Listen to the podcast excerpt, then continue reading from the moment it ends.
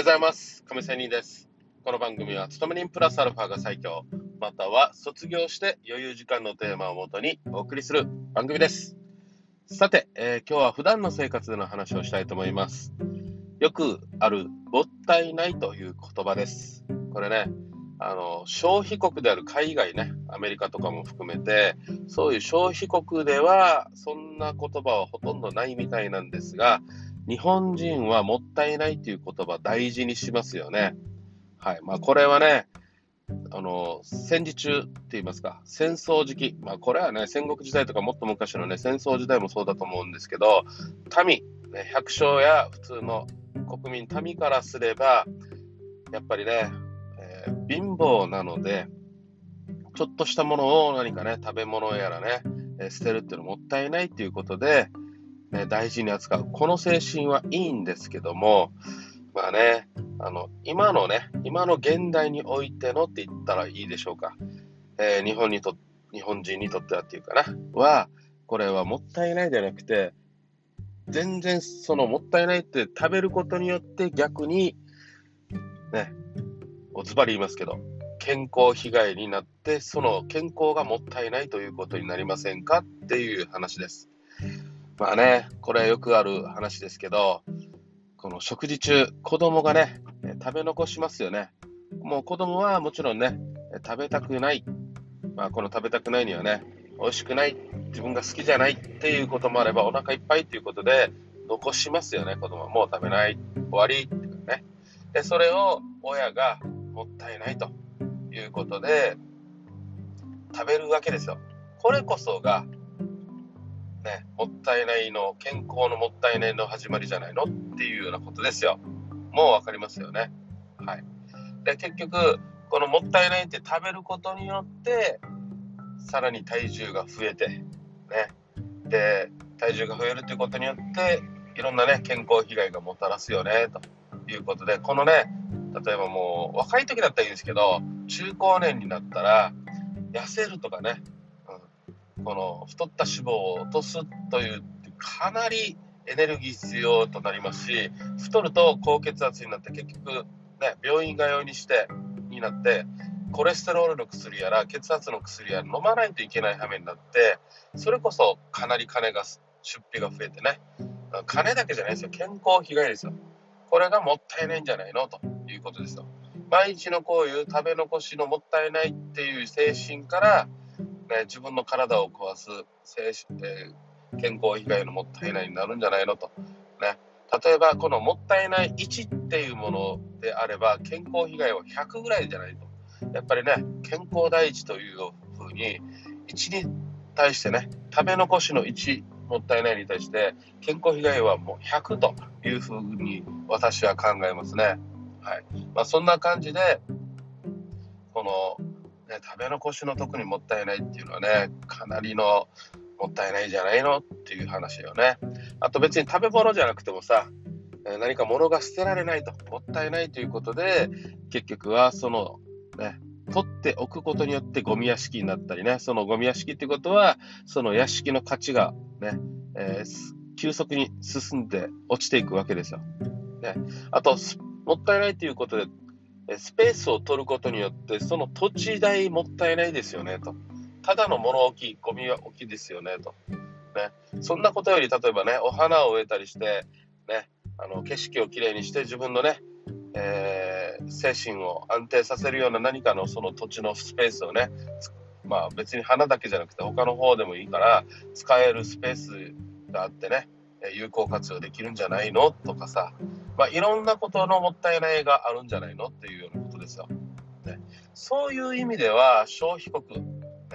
っていうのはもう、いや、もうこれで終わりと。だったら、まあ、残すということって結構大事だよな、っても思いませんかと。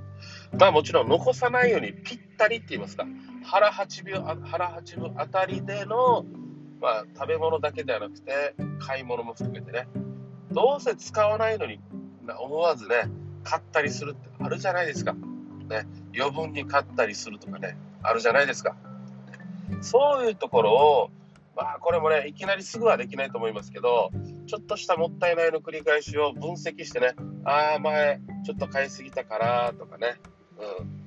まあ、結局、こういうの、買いたい衝動は今あるんだけど、そのちょっとした欲を抑えれば、結局はどうせ後ですぐ飽きるよなとか、ね、使わないよな、結局とかね。そういうことで、ちょっとした自己コントロールすることによって、お金だけじゃなくてね、その、買った後、使っ、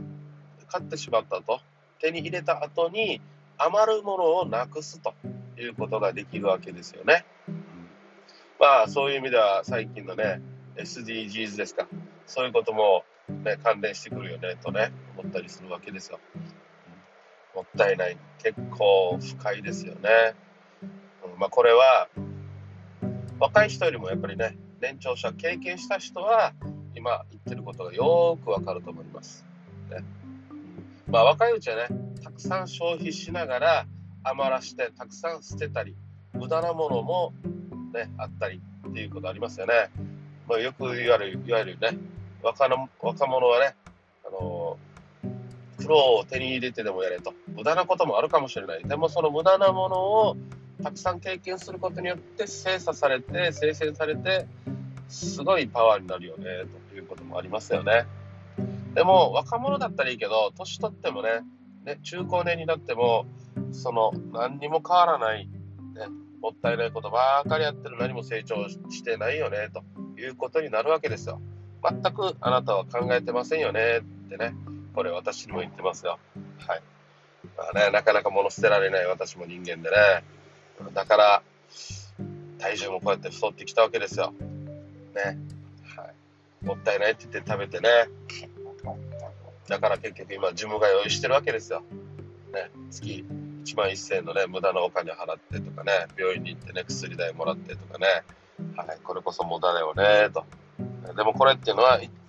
あの、一夜になってこうなったわけじゃなくてね、これまでの生活、一日一日のちょっとした、ほんと0コンマなんとかのね、世界の積み上げで、積み重ねで、マイナスのキャッシュフローを生んでるわけですよ。まあそう考えたら、いっぱい反省すべきことありますね。で、またね、あの、まあ貧乏なのでお金もないのでね、スーパーのお安売りに行くわけですよ、半額セール。時間になってね、売れ残り。それを、なんか思わずね、結局半額だからって、1個で済むものを2個買ってね、えーすると結局定価で買うことになるわけですよね。うんで、またこれを、うん持って帰って、2個食べたら余計太るわけですよね。はい。また、2個食べなくてもさ、うん2個買って、半額なものを2個買ってね、1個食べて、1個でね、我慢抑えきれたとしても、じゃあ残り1個、結局ね、半額セールで買ってるんだから、消費期限がかなり迫ってるわけですよ。ということは、頭の中でね、また、あ、そろそろ、あれ、半額で買ったもの食べないともったいないよなっていう気持ちになるわけですよ。で、食べると。まあ、これもね、余計な考え。別にこの2つ買わなければさ、そういう、ああ、消費期限だ、食べなきゃっていう無駄な思考さえもいらなくなるわけですよね。はい。そう考えたら、無駄なことを考えてる。ね、これももったいないですよね。余計なストレス、ちょっとしたストレスじゃないですか。ね、あ食べなきゃ、食べなきゃっていうね、ストレス。まあ、そういうことにつながるので、まあ、よくよくね、はい、またまた分析して反省、反省と。ね、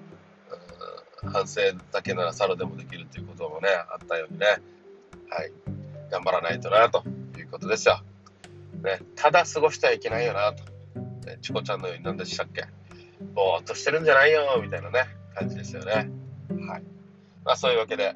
またまた、いつになってもですね、何歳になっても、精進精進ということで頑張っていきましょう。